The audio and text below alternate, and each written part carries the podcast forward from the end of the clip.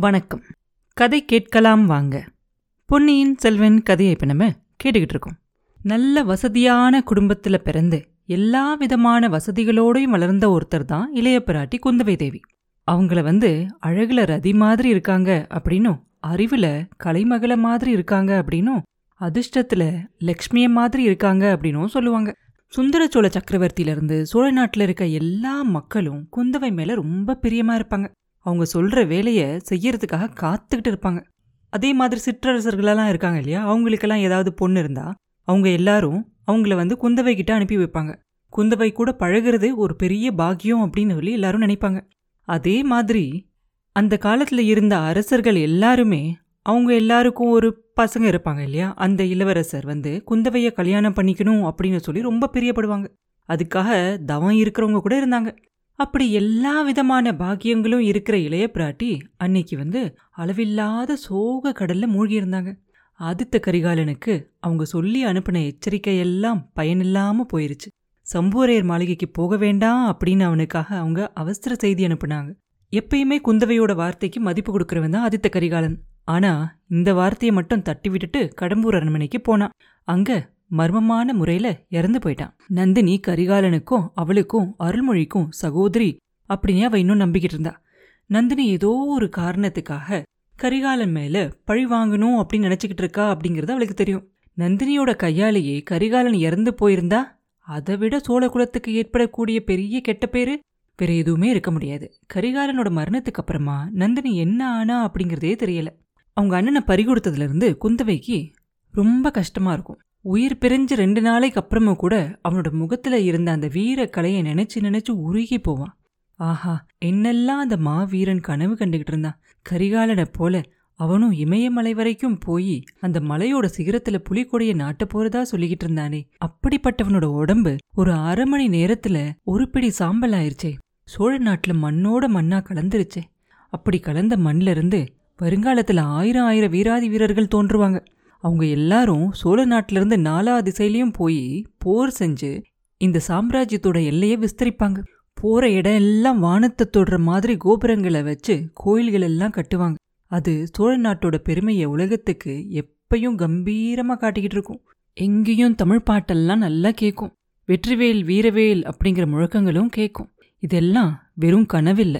நடக்கக்கூடியதுதான். அருள்மொழியோட பிறப்பை பத்தி ஜோசியர்களும் மக்களும் சொல்லிக்கிட்டு இருந்ததெல்லாம் உண்மையானா கரிகாலன் கண்ட கனவெல்லாம் அருள்மொழிவர்மன் மூலமா நினைவாகலாம். ஆனா அதுக்கு எவ்வளோ இடைஞ்சல்கள் குறுக்க நிக்குது. ஆஹா இந்த சிற்றரசர்கள் எல்லாம் சேர்ந்து ஒருத்தர் கூட ஒருத்தர் சண்டை போட்டு ரொம்ப பிரச்சனை பண்ணிருவாங்களோ? ஒண்ணுமே புரியலையே. மலையமானும் வேளானும் அருள்மொழிவர்மனை தான் சிங்காதனம் ஏத்தணும் அப்படின்னு பிடிவாதமா இருக்காங்க. பழுவேட்டரையர்களும் அவங்களோட நண்பர்களும் மதுராந்தகனுக்காக படை திரட்டிக்கிட்டு இருக்காங்க. சக்கரவர்த்தியோ அடுத்தடுத்து ரெண்டு பெரிய விபத்து நடந்ததால சோக கடல்ல இருக்காரு. யார்கிட்டயும் எதை பத்தியும் பேச மாட்டேன் அப்படின்னு சொல்றாரு. சின்ன வயசுல அவர் செஞ்ச பாவத்தை நினைச்சு நினைச்சு ரொம்ப வேதனைப்பட்டுக்கிட்டு இருக்காரு. அவருக்கு ஆறுதல் சொல்ல கூட யாருக்கும் தைரியம் இல்லை. அவரோட மகளான எனக்கே அவர் பக்கத்துல போக பயமா இருக்கும்போது மத்தவங்கள பத்தி எதுக்கு கேட்கணும் அருள்மொழிவர்மன் ராஜ்யத்தை தியாகம் செய்ய தயாரா இருக்கான். மதுராந்தகனுக்கு பட்டம் கட்டி வச்சுட்டு அவன் சோழர் படைகளோட கடல் கடந்து திக்விஜயம் புறப்படணும் அப்படின்னு சொல்லிக்கிட்டு இருக்கான். ஆனா அதுக்கும் எதிர்பாராத விதமா ஒரு முட்டுக்கட்டை நிக்குதே. ஏதோ ஒரு காரணத்துக்காக எல்லாரும் போற்றி புகழ்ற அந்த பெம்பியன் மாதேவி அவங்க பையனுக்கு பட்டம் கட்டக்கூடாது அப்படின்னு சொல்றாங்க. கணவரோட கட்டளை அப்படின்னு சொல்றாங்க. இந்த சிக்கலெல்லாம் எப்படி தீரப்போகுதோ தெரியல. இப்படி சோழ குலத்தை பத்தியும் சோழ சாம்ராஜ்யத்தை பத்தியும் ஏற்பட்டிருக்க கவலையெல்லாம் போதாதுன்னு குந்தவைய இன்னொரு பெரிய கவலை வேற வாட்டி வதச்சிச்சு. அவளோட மனச கவர்ந்த வானர் குலத்து வீரனை பாதாள சிறையில அடைச்சு வச்சிருக்காங்க.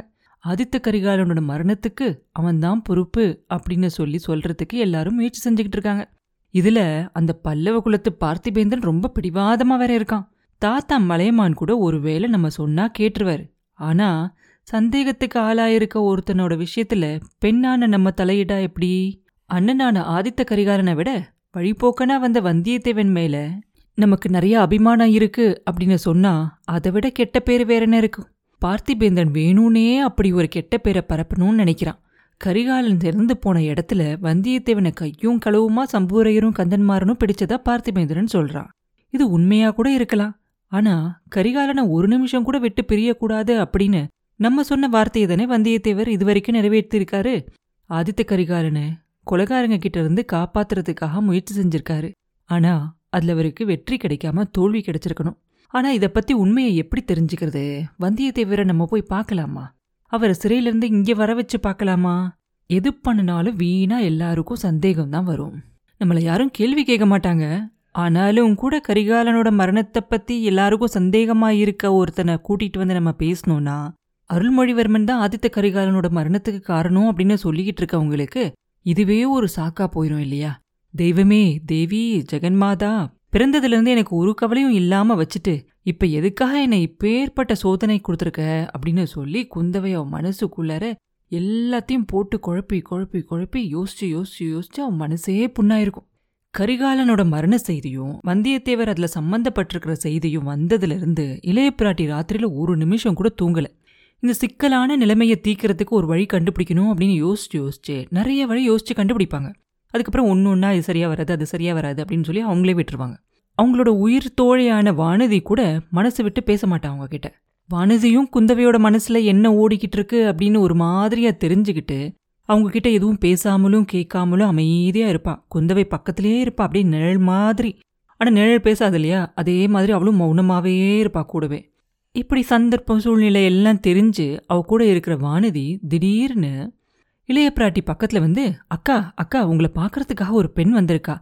அவ கண்ணீரும் கம்பளையுமா நிக்கிறா. பார்த்தா பரிதாபமா இருக்கு அப்படின்னு சொல்லுவா. அதை கேட்டோன்னு குந்தவைக்கே கொஞ்சம் ஆச்சரியமா இருக்கும்.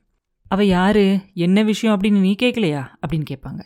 அப்ப வானிதி சொல்லுவா கேட்டேன் அக்கா. அதை சொன்னா உங்களுக்கு எரிச்சல் வருமோ என்னமோ? சம்புவரையர் மகள் மணிமேகலையாம் சின்ன பழுவேட்டரையர் மாளிகையில சம்புவரையர் குடும்பத்தை சேர்ந்தவங்க எல்லாரையும் சிறை வச்சிருக்காங்க. இவ ஒருத்தருக்கும் தெரியாம வழி விசாரிச்சுக்கிட்டு ஓடி வந்திருக்கா. என்ன காரியம் அப்படின்னு கேட்டா உங்ககிட்ட தான் நேர்ல சொல்லுவாளாம். அவளை பார்த்தாலே ரொம்ப பரிதாபமா இருக்குக்கா. அவளை பார்த்தா உங்க மனசு கூட மாறிடும் அப்படின்னு சொல்லுவா வானதி. அப்படின்னா என் மனசு கல் மனசுன்னு சொல்றியா? அப்படின்னு கொஞ்சம் கோபமா கேட்பாங்க குந்தவை.